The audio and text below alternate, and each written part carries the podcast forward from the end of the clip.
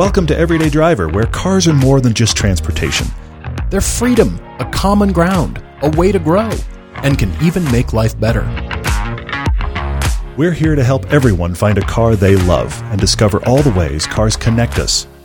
I'm Todd. I'm Paul, and this is the Car Debate. Hey, it's a podcast, and we're in the studio. We're back. I'm glad we're here. Yeah. Happy Tuesday to everybody. We have got a really cool topic Tuesday coming up. We hope you had a good Thanksgiving if you're in the U.S. We hope you had time with family and just enjoyed yourself. Yeah, for sure. Well, we are back in the studio, as Todd said, after our first four points road trip in our cars of the past. So what we did was we left Park City, drove to Salt Lake, and that was it. Just kidding. We t- took our cars. 30 minutes later, we were exhausted, and the cars were broken, and we went back home. So we took our cars across Nevada, which I have decided is Wyoming plus one. Oh, yeah, and okay. Right. Based on scenery and terrain. I and of Yep. course, it was winter and not springtime and beautiful, but nevertheless, it was. Um, It's, well, but middle of uh, springtime, I don't know how the Nevada changes that much. It's just Nevada. That's what it looks like, yeah. it was it was kind of strange. There's a lot of prisons in Nevada, A lot of prisons, yeah. a lot of oil refineries, a lot of casinos. I have never. We, we talked about this over the radios. We talked about the fact that we have never seen so many signs that were "Do not pick up hitchhikers," followed Yeah. by "This penitentiary is here." It's like there's another one. It was like every ten minutes there was a new one. Yeah, Nevertheless, we drove to Sacramento, and then Chance and Edgar flew in from Utah and Los Angeles, respectively, and we picked those guys up and we started real near the uh, Bay Bridge. Well, no, sorry, not the Golden Bay Gate Bridge, the Golden Gate Bridge, and uh, cruised from there all the way up the coast, hugged the coast all the way to Seattle. We. Mm-hmm. Didn't take our time, but we we had enough time to enjoy ourselves and make stops along the way. yeah, for sure. So this will be an episode, a, actually a two episode part of season 10 Mm-hmm. coming at you. That's that whole season ten starts January first, twenty twenty two. It's on the Motor Trend cable channel. Yes. And by the way, season nine is now fully available on Amazon. Those Mm-hmm. episodes are going to translate to YouTube Yeah, soon as well. Yep. But you can catch it hopefully uh, on Amazon. Leave us a rating and review uh, when you catch it on Amazon. do, We'd yeah. love that. So that uh, that trip just happened, and we made it to Seattle. The cars made it.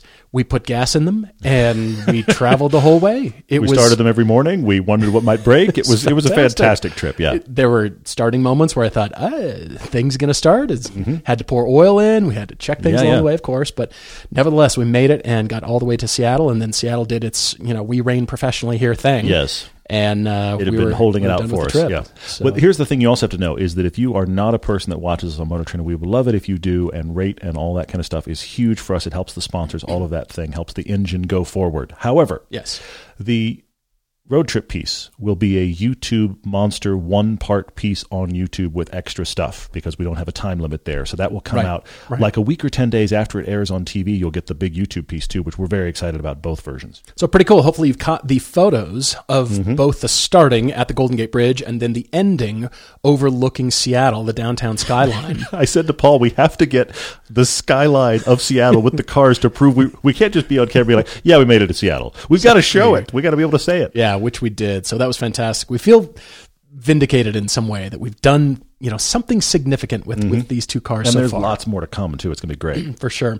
Well, also Nissan has announced they're investing 2 trillion yen over the next 5 years to accelerate the electrification of its entire lineup. So we know what Nissan has been doing. That's why the slow turnaround, like 14, 15 years between Skylines, 14, 15 years between new Z cars. you didn't refresh really anything. Oh, you've been in- investing behind the scenes Uh-huh. for no less than 20 new electric vehicle and e-power equipped models introduced in the next five years.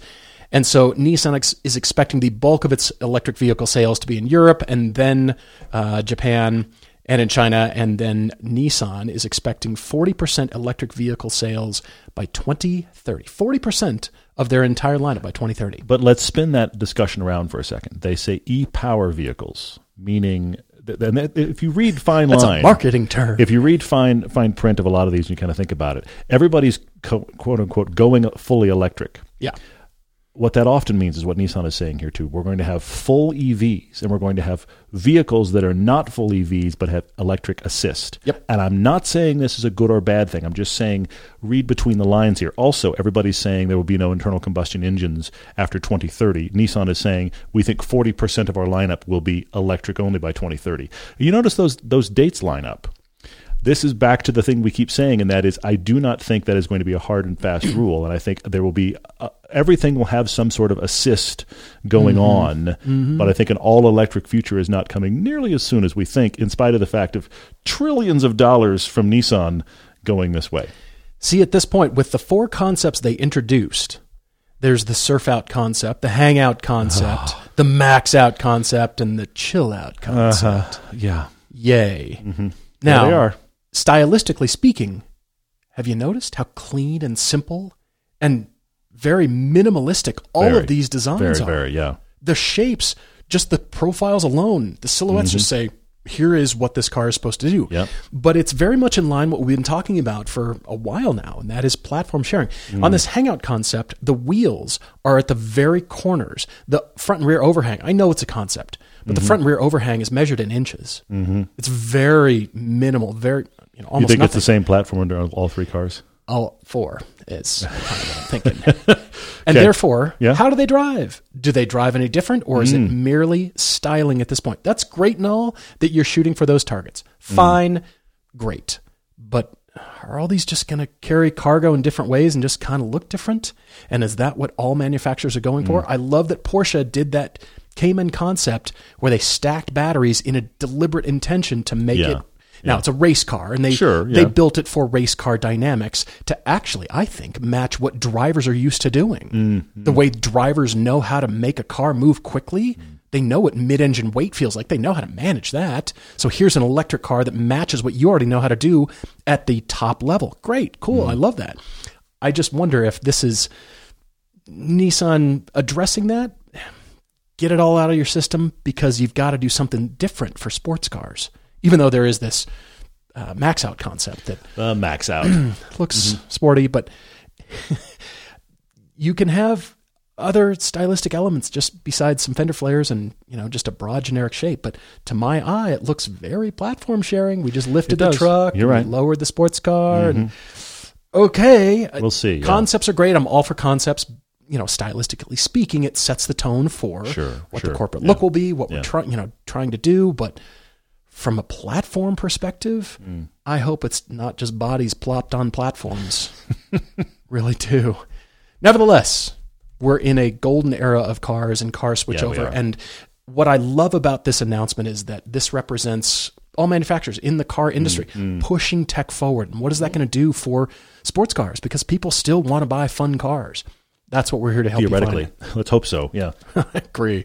Well, we've got an excellent topic Tuesday coming at us from Chris O in Houston, Texas, mm-hmm. who asks us about buying a car based on where you live. Oh, yeah. We've had a couple of emails like this of late. Chris, I thought after reading your email, I thought, should Todd and I do an entire series on cars for regions? You know, the fish out of water. Are there many Subaru Outbacks in Houston? Are they there? We know they're in Washington, Oregon, and Yeah. Colorado, and Maine, and People Utah. bought and- people that bought an Outback in, in Washington just bought a pickup in, in Texas. Yeah. don't see too many mm-hmm. Chargers, especially Hellcated anything in Washington. It's a fair point. Not many there. Yeah, those are in Texas. You're right. That's a good point. Well, Chris writes that he is having some work done on his everyday driver this week. So he's been driving his 2018 BMW M240 in its place. Okay. He says it's a great car known for its smooth, powerful engine, handling, and somewhat firmer ride. And in parentheses, he says his wife has learned it's not a car to drink coffee in unless you could grab a sip at a red light. Hmm. That's firm suspension. We're coming to a stop. Get ready. Sip, sip, Yeah, sip. now. Go, go. Go, go, go. now, the challenge and frustration that he's noticed this week is he rarely gets to put the car through its paces because of the geography that surrounds him. Yeah, yeah. He lives in North Houston. Okay. I don't know anything about North Houston. Well, but he tells you everything you need to know. There is no elevation change. Pretty much everything is a straight line, monster freeway, or toll toll road. It's just like let's go that way in a straight line, and if we turn, it will be a large diameter, big loop of the city style turn. There's no like, ooh, that was fun. You might, if you get lucky, you might find a clover leaf, but even those will be kind of large radius. What's fascinating hmm. about Texas, both Dallas and Houston do this, is that the highest elevation you will get while driving is the overpasses. because they do that weird spaghetti structure. Yeah, they could, uh, and you've seen it before. They Yeah. weird spaghetti structure where they climb up off the roads and they get like sixty uh, to hundred feet in the air, and then they all crisscross, and then they come back down. That's the elevation change I you'll can find see my your car. house from. Oh, hey, traffic. I don't know if you remember, but there was a guy years ago that bought one of the first McLaren P1s in Dallas. Yes, I do. And he wrecked it oh, morning one because he was driving when it was probably like 40, 45 degrees in Dallas, which it does do. But then he went over one of those big flying overpasses, hit ice, totaled the car. oh, Because the overpass is the only thing. I mean, you literally, it's like, I can see my house from here. Oh, look, there's the skyline. Oh, now I'm back down into the flatlands. For Chris, sure. Should we also start cloverleafdriftingschool.com? Possibly. We only teach you how to drift on cloverleafs. Nothing else. No stadiums, no other road, no tracks, just cloverleaves, leaves. leaves. and then you could at least have some fun on your on ramp. We, we built a special, we just built a special skid pad that's just for that. What's that unused freeway over there? Oh, that's cloverleafdrivingschool.com.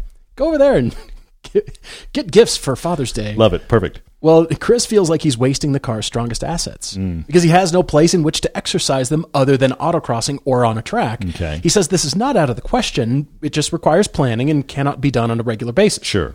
We get it. Yep. So, do you think one should seek out a car whose best features match the environment in which it will spend most of its time? Perhaps trade some handling for a smoother ride, a little less power in exchange for something else, he says.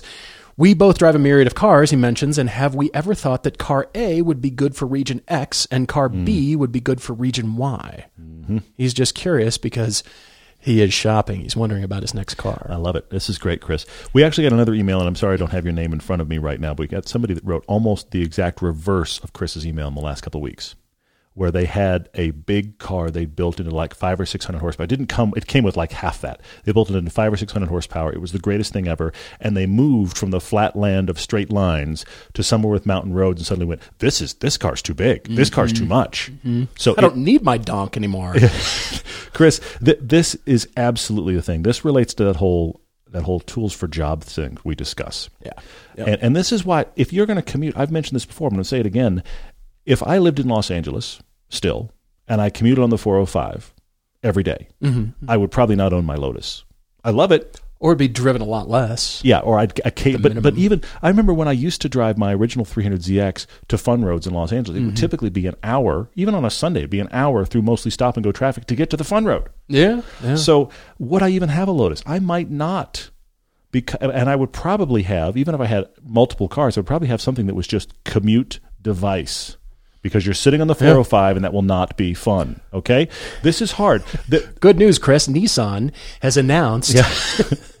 do they have one called the commute out to go with the max Sure out and the chill out and the hang out? We've Chill got out, commute the out. zone out. The zone out. That'd be exactly what it's called. Pass out. Yeah, that zone out is going to be it. No, pass out is the one which, have, which has the all automated that's the autonomous driving That's the one. autonomous driving Right. one. Just pass out. Chris, location's a huge factor here. Now, there's a flip side, and that is I do want all of you listening to have a car you love driving when you drive every day. Yes. That is yes. the whole purpose of the show. Yep. So you have to figure out what is your balance there. Because if you just want to, ha- if you want to have a pass out, you want to have an automatic, autonomous vehicle that just in, drives you. It's just a it's just a big, it's just a big couch. It's the greatest thing ever. You, you you look at your phone the whole time you arrive at work. I I understand. Welcome buying to the future, everyone. Yeah, for- yay! long straight roads like you have need big GT cars with long legs. Your M240 is a very fun car, but it's not quite GT enough. And I also think this: it's also not hardcore enough that you feel like a hero for driving it.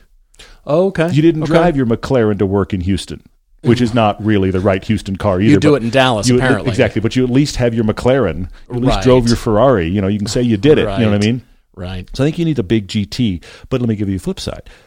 If you notice, automotive journalists in the UK love small, tiny convertibles and great hot hatchbacks Yeah. because all of the British B roads are spaghetti. Mm-hmm. Mm-hmm. And so when they get a big American car over there, they kind of have this demeanor like, where is this for? Because it's for nowhere in London. It's for nowhere in the whole English continent. The, the, the, And the joke is parking it in London and blah blah blah. for sure. But You I know. mean, look at all of the fantastic roads throughout Wales, which we would love to drive on. yeah. That's wide open Yeah. spaces, lots of sheep. But you don't want something big and burly there either. You still want something small. So British B roads. A Hellcat would always be better in Nebraska than an FRS. Yeah, That's the deal. yeah, for sure. Well, Chris, there's a reason John Hennessy's headquarters are located in. You guessed it, Texas. You bought a Hellcat. It got boring in a year. What'd you do? You went and got it. It was got it boring on the spec sheet. So as Yeah. soon as you bought Oh it, you sent it to him. Well, nevertheless, Todd's right.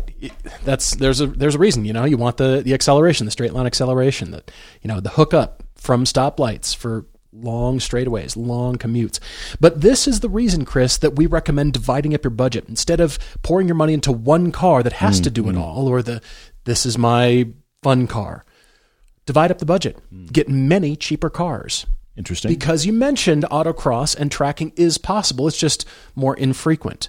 But if you have the tool for that job that cost you 10 grand, but Mm, sure. you also had the 10 grand, you know, commute device. Sure. And you had a 10 grand like semi fun sports car or maybe a $10,000 Pontiac GTO that was owned by some little old lady in Florida and has barely any miles. and has chrome wheels. Chrome it's wheels, ready to but go. nevertheless, you take those off and put drag radials on the back or something, and then you can hook it up at the light with a parachute at the back to Sure. stop. That's you see that all the time. Yeah. But nevertheless, you're right.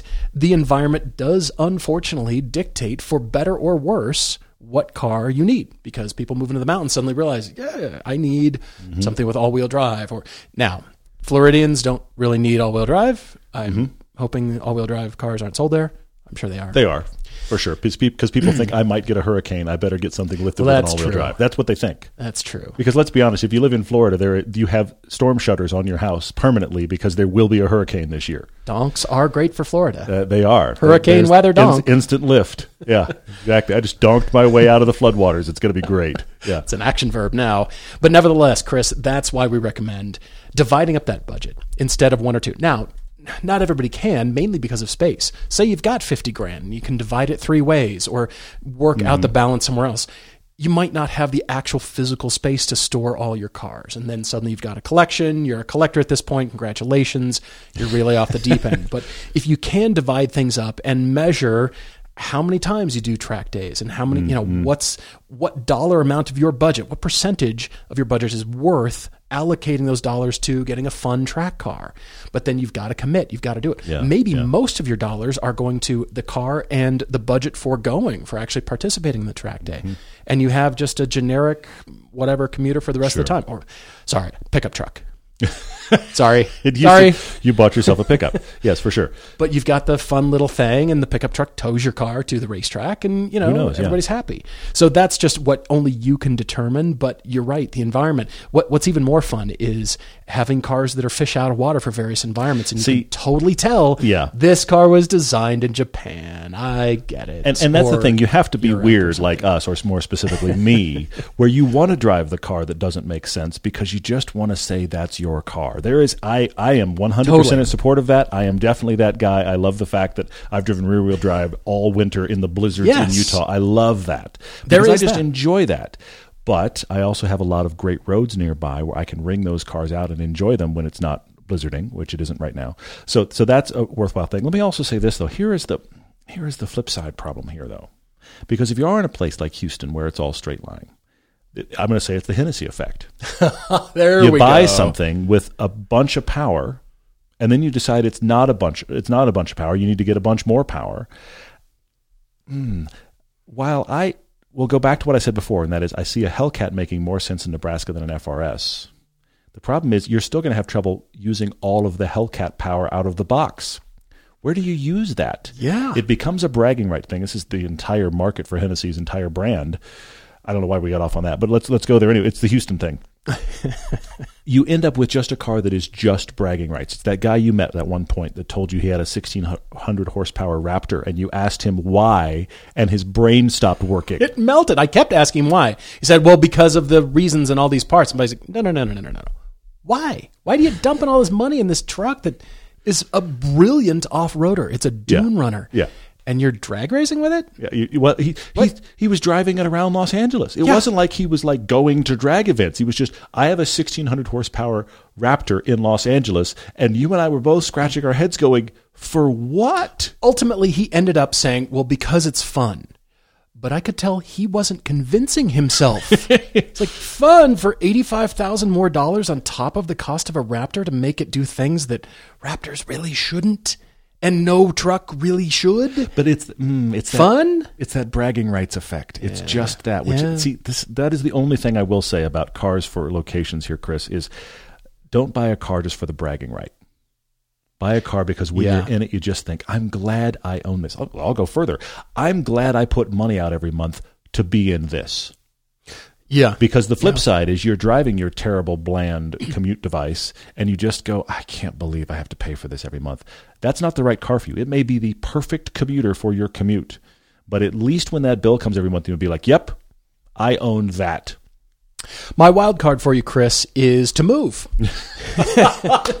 There it is. there it is. We're solving problems. Sell your gentlemen. house Yep. and pick a place with windy roads. Yep. Mm, Rocky Mountains, we'll say. Mm-hmm. Anywhere going westbound. Uh, shoot, you could go eastbound too. There's great driving roads. And, Yes, absolutely. And the hill country Houston's there. just not the place. Yeah.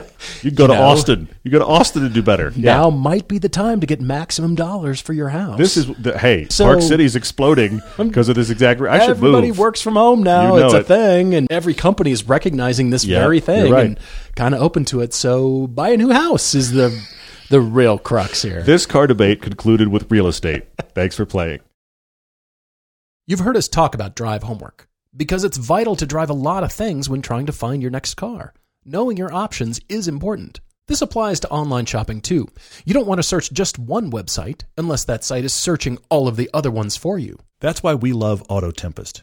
I know you've heard us talk about it before, and we hope you've already seen how far you can shop with just one search. Auto Tempest pulls from all the top used car sites at once, so you know you won't miss a deal on that perfect car. Autotempest.com. All the cars, one search. We do have a car debate. David writing into us from uh, North Carolina. He says uh, he's needs help picking out a new dad car for his growing. He specifically says vertically growing family. He has two boys. Son number one is 15 and is already 6'3", which is as tall as dad is. Wow. Son number two is 13 and taller than average. He's expecting him to be six foot sometime while we read this email. What are you feeding So them? yeah, exactly. So that's that big factors for big sons and whatever he buys next. He wants a heated steering wheel. That would be nice. He has arthritis, and that seems to help him. He would like all-wheel drive because he takes it to North Carolina mountains in the winter to snowboard. Those are two factors. Would like safe, but he's really looking for a comfortable family road trip car.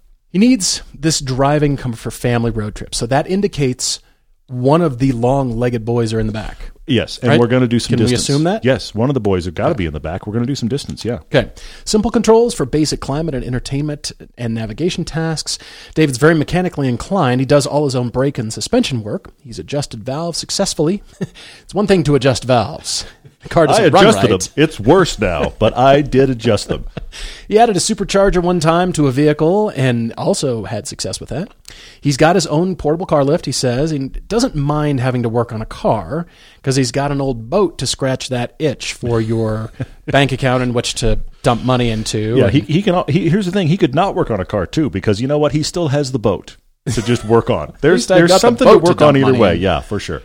He says he's ambivalent on manual versus automatic transmission. He does have a manual to drive and he prefers it, but he's going to teach his son to drive it in an automatic. He says, Yeah, I'll buy him an old sense. Prius or something when he gets his license because it'll be a little easier for him to learn in an automatic. I see the learning, I have a counterpoint there for but you, I David. recommend the manual. recommend the manual. Deep end of the pool, make that learning curve steep and teach them that learning curves can be steep and you can do a steep learning curve for anything, whether Yeah. learning to drive or whatever else in your life. Throw them into the deep end of the pool. I could see teaching them in the auto just to take out variables. Yes. But I, I'm going to stand by the fact that I do think that somebody that is just driving, they need to be busy so they Yes. don't reach for that phone. And that's where the manual is helpful for sure. David was looking at a Mercedes E450 wagon Mm-hmm. from 2020 with a salvage title, Runaway. He keeps buying salvage title cars, though. You notice this? He likes to buy salvage title cars and just work on them. His car list is coming, and they're in there. Yeah. He, that had 8,200 miles on it for $46,000. He says the back seat doesn't look quite big enough. He is retired, so he says he'll mostly drive it just around town Costco, the grocery store, church, his son's school, and sports. So he won't put many miles on it. But the very next sentence says he wants to do road trips. Mm-hmm. So you're not going to be putting miles on it, but you're doing road trips. It's it's going to be driving around town, driving around town, driving around. Now a big trip, 3,000 miles. which Let's- I love that. Let's to Washington. do that for sure.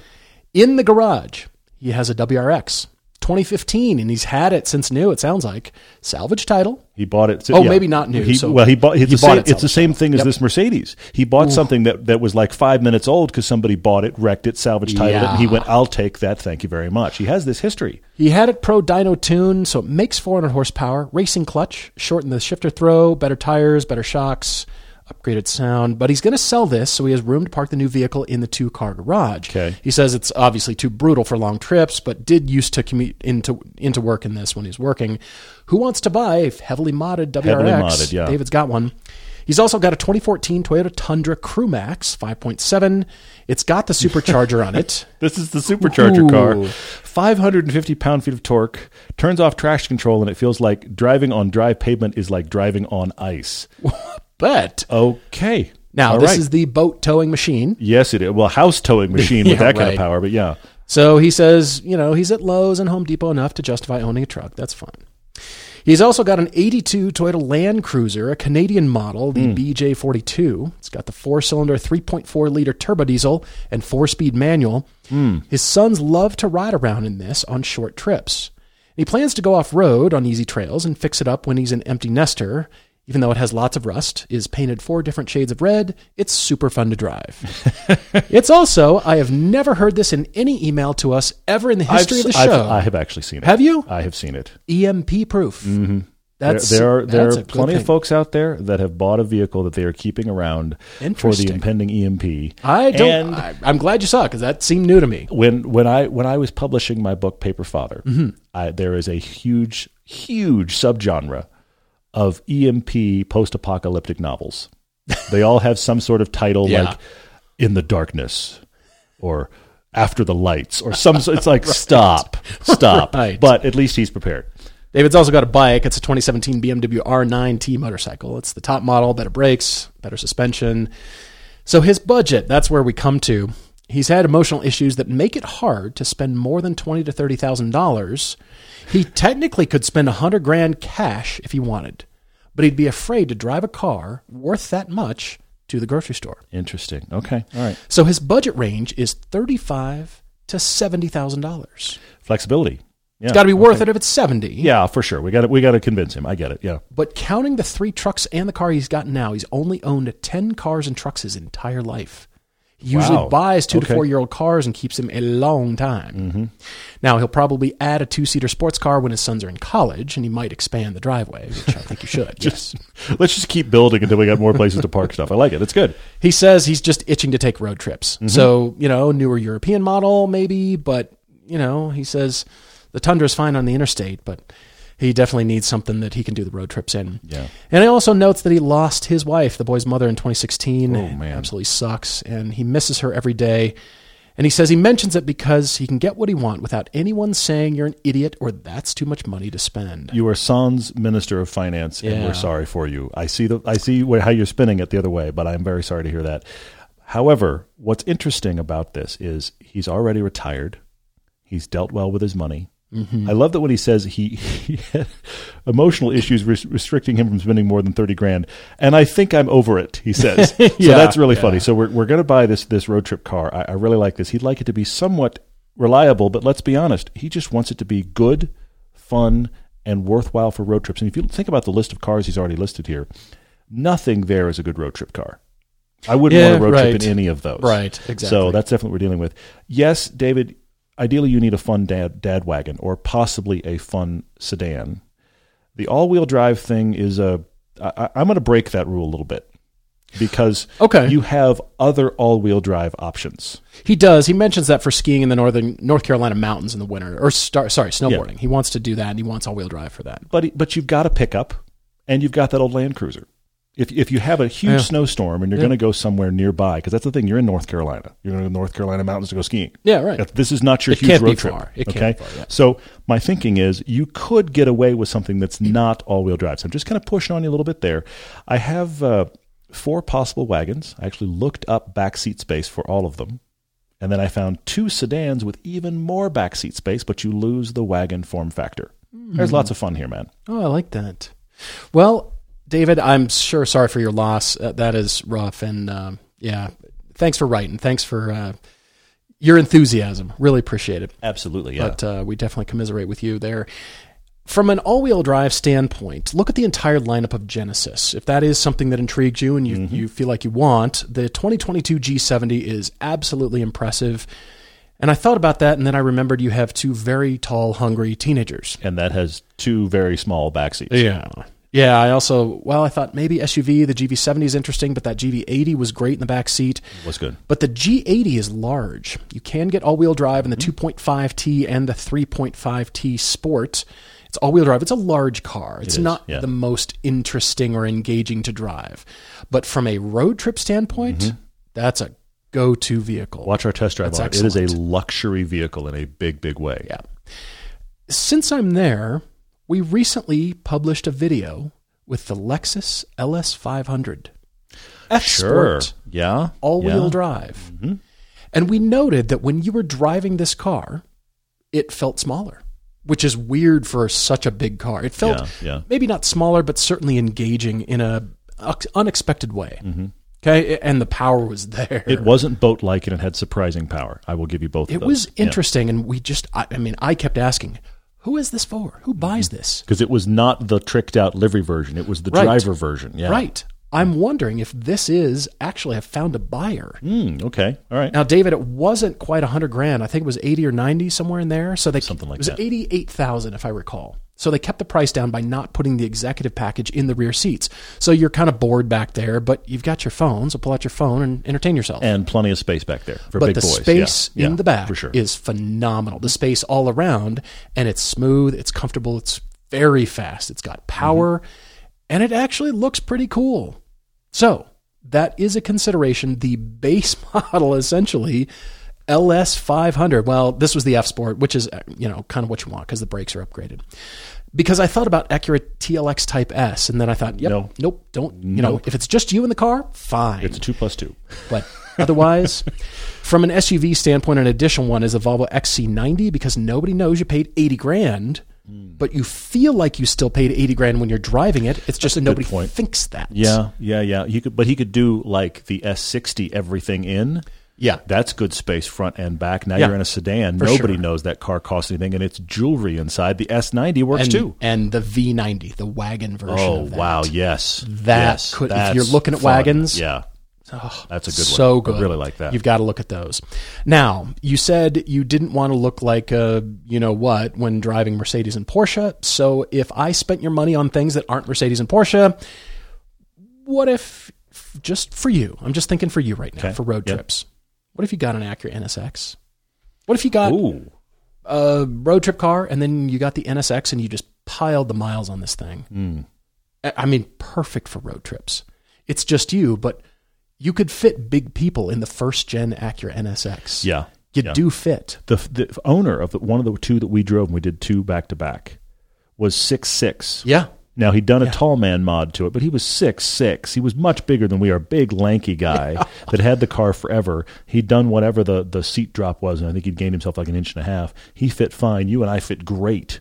That is a car that you're right. It doesn't look big, but big people can fit. I'm just thinking if you wanted to do something, you know, two cars right away, spend You're, money. you're already spending fu- uh, fun money. I, I love it. That's great. But the other two, my last two here for you, David, are the first generation Audi R8 manual. Todd and I got to talking about those the other day, and we went, yes, of all the R8s, the very first mm-hmm. one with a manual transmission and that V8. The V8 with the with That's the, the actual gated shifter is awesome. Yeah. It's really cool. And also a 2018 Jaguar F Type 400 Sport. That's an all-wheel drive. All-wheel yeah, drive. I like that. Intriguing, Yeah. gorgeous, scrumptious. The prices come down, so look at those. But otherwise, yeah, Volvo is so intriguing with their mix of wagons and Mm-hmm. SUVs. They've got great space in the back. I definitely think your The 60 your or the 90 have really surprising rear But seat that space. V60 wagon. V60 it's so or unique. V90, they're so cool. And again, you'll feel like you spent your money, a lot of money, and you as the owner get that benefit. Mm-hmm. But everybody else is just going to be kind of like, eh, cool car, you know, whatever.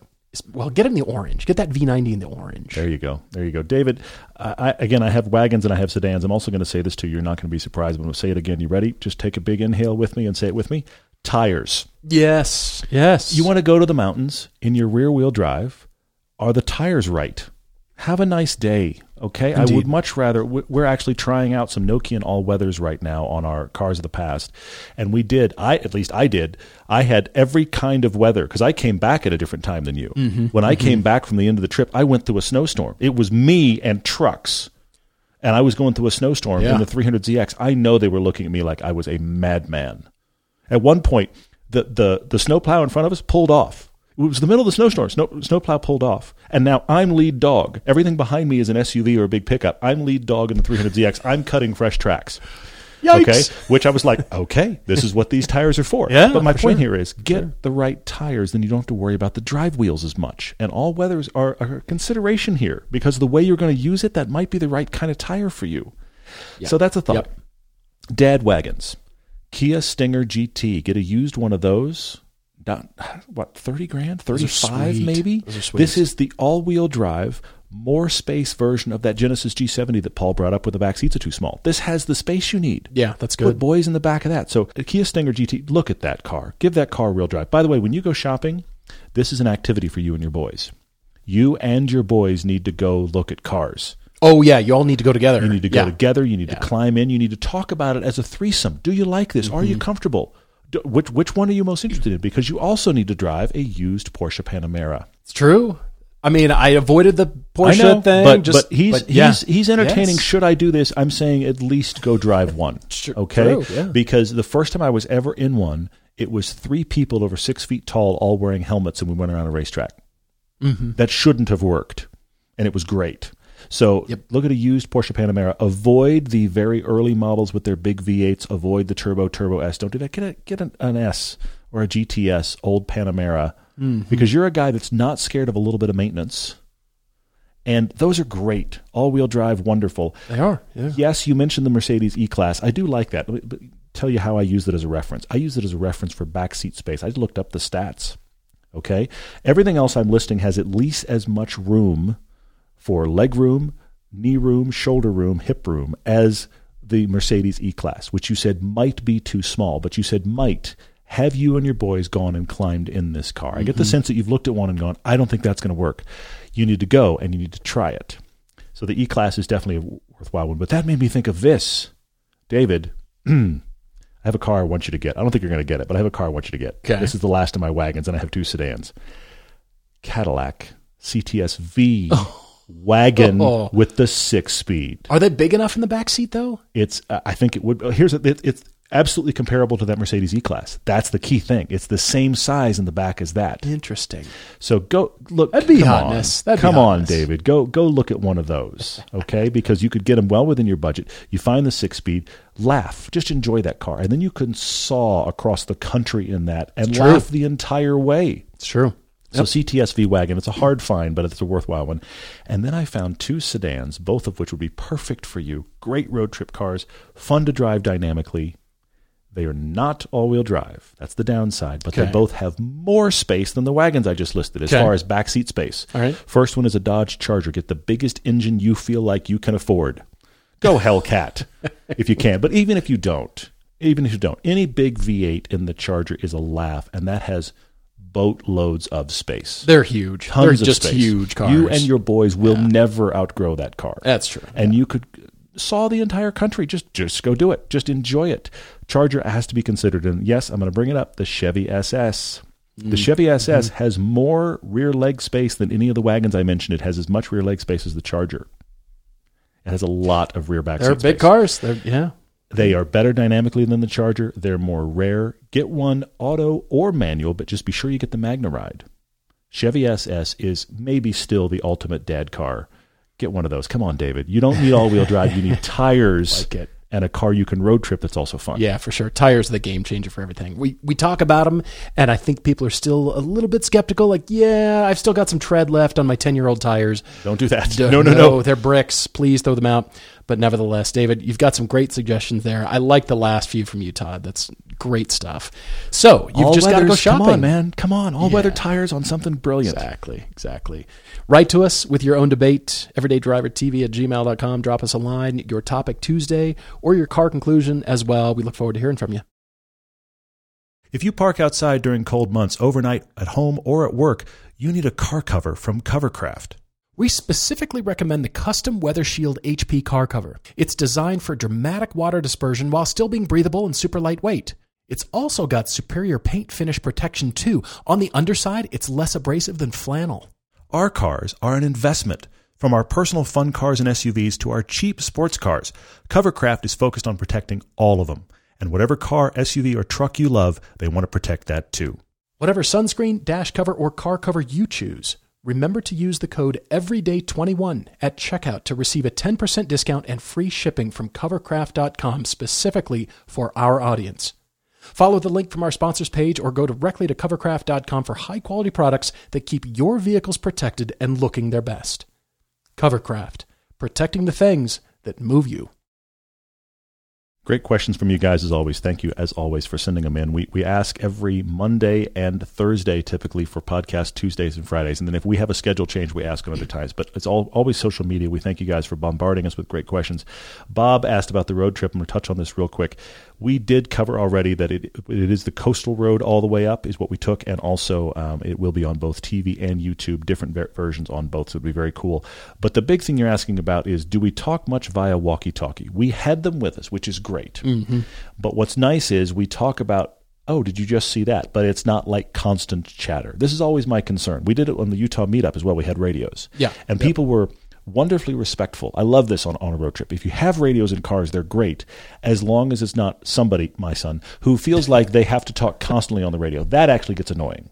Or point out everything that you're Yes. driving by and you can see Yes. with your eyes. But if you're like, hey guys, did you notice that? That's really cool. Every now and then you Sure. see something, you point it out, you go, did you see that one go by? That's really fun. But we weren't constant chatter. We don't wear headsets. We just grab the radio when we need it. All right. Well, there's a question here from Seth K asking about black, white, silver, or gray cars. Hmm. Do they get a pass because they're not colorful, but if their interiors are colorful? Hmm. For an example, a black Porsche Macan with a garnet red interior, or a white Audi A6 with the saddle brown interior. I'm not going the white with the saddle unless mm. it's a Ferrari Testarossa, the one that I saw when I was a kid. I saw one of those and I thought, okay, that's classy and mm. different because Does Seth own those two cars? I'm guessing he must. you own a black Porsche Macan with a red Here, interior. am I- am I okay? my too. Here, here, here's my garage. Funny enough, black and silver, I will give a pass if it's got that cool red or cool, interesting, fun interior because it's it's like wearing you know underwear that's crazy and loud underneath your suit. Very conservative You know, so sure, you yeah. know, and maybe Yeah. yeah. I'm, I'll stop there. I, I see Anyway. it. I see it. Um, I, look, it's better than getting White, the black no. interior. It's better than getting the black interior in those cars. It- Yeah. It, gives you a little bit of flavor. I just still think cars of color are better. But I will also say that utility cars. My wife has a black Cayenne. Cars that are doing the utility family work, I would still like them in a color. But those are the only ones that make sense to me that can be just kind of like in the background mm-hmm. color wise. But color's always it's just better. It's just better. Geese one RBM on Instagram. Ask a lot of good questions. I appreciate it. He's asking a question that hits exactly to something that happened to me this weekend, and I have to rant. He oh, said, good. he said, now that the holidays are here, if I were given, I personally were given the opportunity to own any car I ever wanted, money no object, all the costs covered. It is a mm. free dream car. Mm. But every time I drive it, I have to listen to holiday music. What would I do? I have actually realized this weekend because guess what? The day after Thanksgiving is the day that my wife decorates for Christmas. And she loves it and she has a great time. And I love her and I'm glad she enjoyed it. I was editing all day, partially because she was doing that, but also mainly because there's edit to do. So I was Sure, glad to be holed up and editing. Um, but she plays the Christmas music as soon as she starts to pull out the decorations. and it's on, you know, Pandora, Spotify, it's Sure, rotating, right? sure. I have realized that I don't like it in general, but some of it I really don't like. And somehow this station found, and I'm going to offend people right now, and I'm sorry. Somehow this station found a Barry Manilow Christmas album. Oh my gosh. The only thing I can come up with is I wanted to find an ice pick and put it through my ear. I needed to be able to hear the editing, so I couldn't do that. It was it was even worse than some of the stuff I've heard before. Well, you've got to tell the story about your wife and her mother, how they always actually used to go see Barry in concert too. Oh, I'm aware. It, it's not Which is just why- Barry; it's the is- fact that they went. Which is why I realized, I mean, this station just Paid found it. money. But I realized I can't walk out and say, "Dear God, please stop that racket," because she's gonna be like, "But it's Barry." So yeah, mm-hmm, I. mm, I stop. No, stop. Please stop. Seriously, it's just it's like bad lounge music now doing Christmas. This is what I've dealt with, dealing with. Bad lounge Oh, version of Christmas. Oh, oh, at that yeah. point, Harry Connick is like the greatest thing to come along, comparatively. And by the way, if you are a musician and you have any kind of following whatsoever, the easy cash in is you know what I should do? I should do a Christmas album. They've all done them, and I'm hearing them all. Back to your question: Would I do it? Mm, it would really depend on the car. If I here's here's my answer. If I could curate which holiday songs, yes. that you could stand. If Barry Manilow's showing up, I'm I'm running away screaming. There is not enough engine noise Oh, to cover that up. It's all bad. Oh, that's fantastic. Mystic Negro says, Paul, unlike Todd himself and other properly proportioned people, I've been afflicted with a stubby torso. That's right. It's like chin, nipples, belly button, and that's about it. Oh my god! it's really hard by Paula Host shirt. It just I never know. worked. He realized this causes issues such as not being able to. Sorry, cracking you up. Onward. I okay, I'm up. back now. I can't buy shirts off the rack without the hem hitting my knees. Mm, Mystic Negro has fun with his questions, Yes, he doesn't does. Yes. But what he'd like to know is if there are any cars sold today that don't provide enough seat adjustment for me to see over the wheel. Oh man, He's just going. It is an issue. Yeah. So if I resorted to sitting on phone books like his middle school art teacher, shout out to Mrs. Krassenbaum. If she's listening, the the world's amazing. by the way, yeah, yes, that's amazing. Or do I just look through the wheel over the dash? It's just fingers and ball cap, and Mm-hmm. Yep. that's about all you see of me. Yeah, right. No, there's not. Of course, it's it's an inch of difference, but you can see it on camera. And Yes, the first time funny. Todd pointed this out to me, I thought, "No, you're wrong." Mm-hmm. What? And then indeed, he was completely hundred percent right.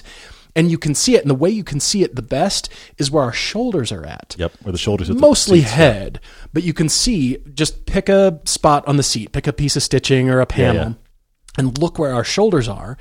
But yet, I, we're the same exact height. We're both six foot three. You see us standing together on closing stand ups? Mm-hmm. Yeah. Same height. Yep. But then in car, it's just the weirdest thing. And I thought, what is wrong with me? I just, all right, whatever. What's very just- funny is when people meet is. us both, they're always surprised by how tall you are. Yeah. Because they just Yeah. assume I'm the big lumbering thing and then you're the normal sized guy. And then they Right. meet you and like, wow, you're tall. Right. Yeah, I'm every time. Same height. But yeah, I, I guess I've just gotten used to over time the sitting closer thing that race car drivers instruct you to do. They, Mm, they teach you to sit, you know, one click forward on the seat or just a little bit further forward. So you're farther over the steering wheel and therefore in better control of the car. And that feeling has just made me kind of get used to it now Mm, because I'm, you know, on road trips, I don't want to push all the way back. I don't want my arms even close to straight You and I both used to sit much farther back than we do now. we yeah, did. for sure. And so now over time, you know, I like that feeling now. I'm just kind of used to it.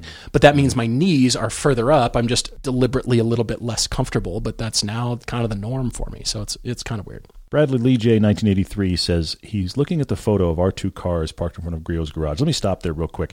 There is a permanently sunk into the ground 356 Porsche right by the front door. It is not an accident. It's like a planter. They, it, it exists there. So there's nothing wrong with that car. It's It's, it's there. sculpture. So there's that. We have both of our cars parked out front of Griot's because that's where we actually ended our trip officially, which was really, really cool. He's asking about wheels. He's noting that you have those really cool OEM wheels, but you've made them gold, so you have the Iron Man color going on all your cars, which is very cool. And I have, yes, changed my wheels to aftermarket wheels. What do we prefer? I get the th- sense that uh, Brad really, really prefers the OEM wheels. And I will say this to you, Brad. I, for whatever reason, nine times out of ten, I don't like the factory wheels that come on sports cars just pick a sports car. Nine times out of ten, I just don't like the wheels the factory offers. I just don't think they look good enough. And almost in every case, I find a wheel in the aftermarket that I think would look better on the car. Occasionally, somebody nails it. The last gen, uh, the most recent gen STI, has phenomenal wheels. The wheels that should have come on the FRS BRZ, but it's a different bolt pattern. Did you say you liked one of the C8 Corvette wheel patterns? The ones that they've actually put out for the Z06 are the first ones I even kind of like. I have Yeah. hated all the other ones, and I don't still don't think the ones on the Z06 are quite right, but they're so much better. So while I appreciate the original wheels on my 300ZX, and I was glad the car came with the original wheels, I really, really wanted different wheels. So I put different wheels on it because that, that for me is, is the place that I feel like you can customize a car, make it yours. It's like, what's the crazy tie you bought? Mm-hmm. And, but I'm always at this point, it didn't used to be this way, but I'm always at this point concerned about how heavy are the wheels I'm putting on. Because you can Yeah, put on true. a lot of wheels and make them heavier. The wheels I put on the 300ZX are actually lighter than the ones that came on the car. And the ones that came on the car were pretty light. So I'm very, very happy with the look of the car now. I, not like I didn't like it before, but now I'm just like, yeah, that's my car. Yeah, indeed. Well, Jay Batanzas 15 has been hearing the mantra that enthusiasts should buy new enthusiast cars when they're made. Yep. The GR86 to encourage our car manufacturers to make them. But he thinks sales in the first year are stymied by price, price gouging at dealers. Yes, they are. It's like you're picking at the scab. You know right where our goats tie, as Yes. my dad would say. Without markups, first year GR86 sales could be, you know, boon. They could increase Yeah, more yeah. with more potential buyers and ultimately reflect support from enthusiasts. So, what can car manufacturers do to prevent this sales costing volume strategy by dealerships? Mm. Because he might want a GR86. well, it, it sure depends on the car, and fortunately, price gouging doesn't last too long. It depends on the car. Yeah, We've yeah. seen it with, mm-hmm. you know, the Mustang GT350 came out, and years later, dealers were still marking them up. It, it's a real problem. We we do not like the markup by dealers. We no, that's that's being kind. We hate it. Yeah, it we sucks. it. It sucks. It it doesn't do anything for the community, and it's almost it's not just sports cars. It's SUVs that are popular. Mm-hmm. It's Kia the latest Telluride's had this problem. Yes. Yeah. So we like that it doesn't last very long, but it does present a problem, and we wish car manufacturers did more and were more active in trying to prevent this, whatever that means. Mm-hmm. Now we're all for you know sales of cars. We want cars to be sold, yep. and we want them to you know get out there and people to have and buy them. But it was just so funny when we drove that Camaro Z28. I was wondering if you'd go there. Yes. Uh, what year was that? it's been at least five years ago, at, At least. least. It was right after the Z28, latest Z28 came out, which was which was a generation back of the Camaro. That might have been more than five years. It probably was. Anyway, we'll A call while. it five years, just We'll just go with five. Why not? How fun. So we drove that car and the owner told us, yeah, well, I really wanted it and the dealer had it and it was like eighty or ninety thousand dollars. Eighty grand. And at that point it warps our sensibilities because we definitely connect price to driving experience. We connect this dollar amount equates to this interior quality or this dollar amount equals this driving feel. As a matter of fact, we continue to talk about it and have mm-hmm. are are actively planning an episode called The Price of Fun Yes. what dollar amount is this much driving experience and for that much more is it 18% better is it 82% better did you justify your dollars is it worth having that ferrari There'll be an abacus in the middle of the episode. We're gonna we're gonna count it up. It's gonna be be exciting. all The little kinds of. It's gonna be great. random things nevertheless the price definitely corresponds with how you feel about it and if Mm. you say well i paid ten twenty thousand dollars more the problem is people pay it Yeah. people pay it Yeah. The, the, that that's Z- it. it's enraging I love that you brought that Z28 up because I remember the list price of the car was 72 grand and he had bought it for 80. He paid $8,000 in markup. Now, while we're not a big fan of markup, I suppose in the world of markup that's actually not that much. Here's the crazy thing. Those Z28s 6 months later were selling for under MSRP because people didn't want them. 6 months later. yeah And I remember there were Yeah. dealers in LA that had like, I've got three, and they're all priced under market. I really wish, I honestly wish, that the actual manufacturers would stop this because the manufacturers do have power over the dealers. And I wish if they found out that dealers were marking up, they would stop sending them their allocations. And they've got to know. Because, they've got to know. Yes, because here, here's the reason that it bothers me so much. It's exactly the same as scalpers for a concert or an event you want to go to. If I'm just going to invent it right now, if tickets are 500 bucks for a seat, but they're going to the star that you really want to see, I'm much better for that than the ticket was 200 for that person to entertain me. And 300 went to the guy who actually just clicked the button faster than I did. Mm-hmm. He did nothing. Especially now with Ticketmaster, you can go, you can just do it off the app and you never even saw the person. Right, right. This is what's happening with dealers that are doing markup. They're just scalping tickets because the manufacturer. This let me flip it around to cars again. If the new Kia Telluride, which we know is in massive demand, was in so much demand that dealers could charge ten thousand dollars over, and they are, but that meant that Kia was making more per Kia Telluride. That encourages Kia to make more great cars. But if Joe mm-hmm. Strong's Kia, I hope that doesn't exist. Joe Strong's probably Kia, does. okay, he got ten grand this month because he just price gouged. Now Kia is excited about the fact that they can, can't make them fast enough, but Kia didn't get any financial benefit from that in the same way that the music star didn't get any any benefit from being a great musician. I really, oh, this makes me so angry. I really wish that the manufacturers would just go, you don't get your allocation if you charge above MSRP, or if the money that was getting because they're able to get more money for them went back to the people making the car. Sure. I mean, it, it's a little bit more complicated than just a true supply and demand Of kind of is. project because of the point of the money going back to the originator, the manufacturer Mm-hmm. of said vehicle in that case, which most supply and demand does. Yes. It, the money goes back to the you know companies, person, whatever Mm-hmm. supplying that thing. In the case of cars, it doesn't. It's that weird middle gray area. It's because cars, car dealers, and movie theaters are the same in this. They were both affected in the early 1900s by anti-monopoly regulations, and so the movie the movie studio cannot own the movie theater in the mm-hmm. same way that the car maker cannot own the dealer. Tesla. So Tesla has walked around that, that- Right, which is which is the thing. Right. now, that also means that Tesla can change their prices every week, and they do. Mm-hmm. But it also means that the money that goes to Tesla for you buying a car the- theoretically actually goes to Tesla, and Right. not you know Joe whoever that has a Tesla dealer. Right. So mm, this is the problem, and I really, I, it really bothers me, and I wish the manufacturers would do something. Peter, are you there? Also picks at the scab. Oh, good. By asking what is the non-performance deal breaker for you in a car? Hmm. For you, small air conditioning vents. For me, bad door close sound. Or is it something more sane? I think it's honestly the overall feeling that I get. Hmm. I want a car that is a 10 at every level. That's why I love Porsche so much. I admit it. I want it to be in every category from engineering to design to aesthetics to everything, how it drives, functions, all that stuff. I want it to be at the peak. So it's hard for me to think, all right, this thing does about six things amazingly well, hmm. but those three things just pick at me. Grr.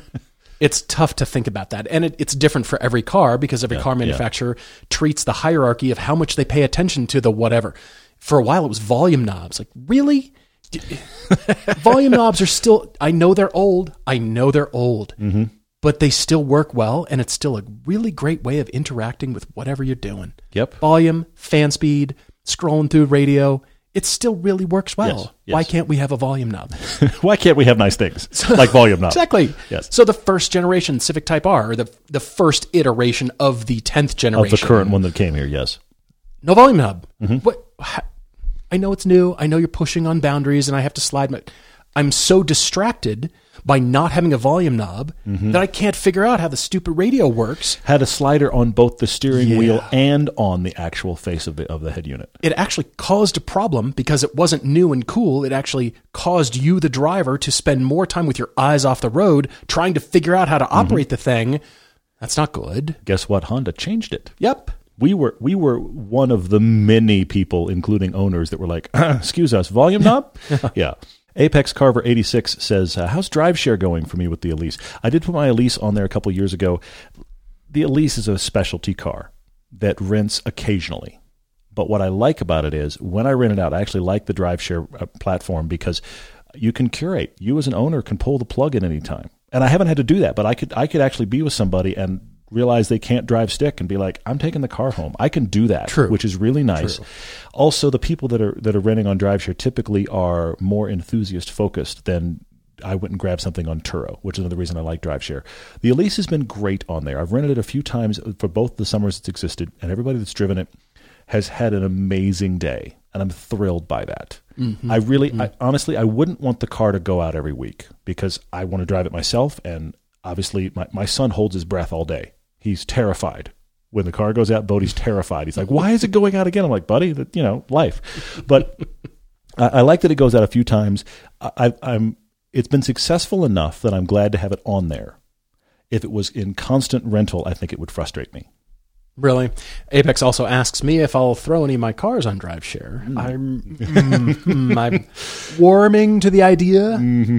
And when we talk to Hagerty, they want you as the person putting a car in DriveShare to want to share that car with Absolutely, which is cool. everybody. Yes. But to have a unique enough car, I mean, a Cayman GTS is certainly Yeah, it's a yeah. unique car, but I feel like it's also a car that could get non-experienced drivers into trouble very quickly Mm-hmm. because its limits are very high. yeah, yeah, that's true. Either speeding very true. tickets or some kind of thing. Yeah. I feel like that thing is riskier. A lot of the cars you'll notice are maybe you know some older stuff, or not that the Elise is No, I take your point. but you No, know I what I take your mean. point, yeah.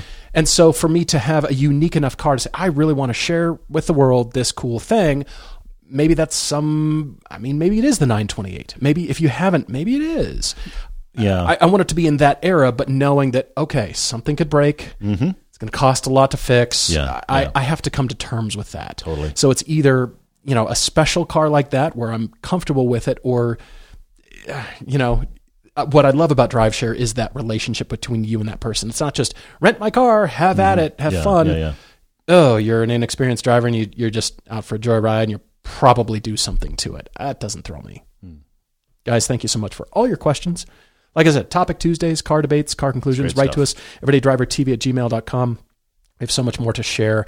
And this Thursday, if I'm not mistaken, 90s superheroes on YouTube. Is that still pending? Is that still in the on works? YouTube channel? The main YouTube channel, the original YouTube channel this week, is a YouTube recut of our '90s cars, which is the Supra, the 300ZX, and the RX-7 that we just had on our last TV season nine. But it is a YouTube recut. We added some stuff in. It's about 25% longer and it has some new commentary in it. It has a totally new opener. I am just finishing that up. That will be out this Thursday. I hope you watch it and enjoy it and share it. I want it to be huge because it's a fun piece. Yeah, for sure. Guys, thank you again. Really appreciate all your support from you and all of our partners, too. Absolutely. Please support our partners as well. Looking forward to next time. Cheers, everyone.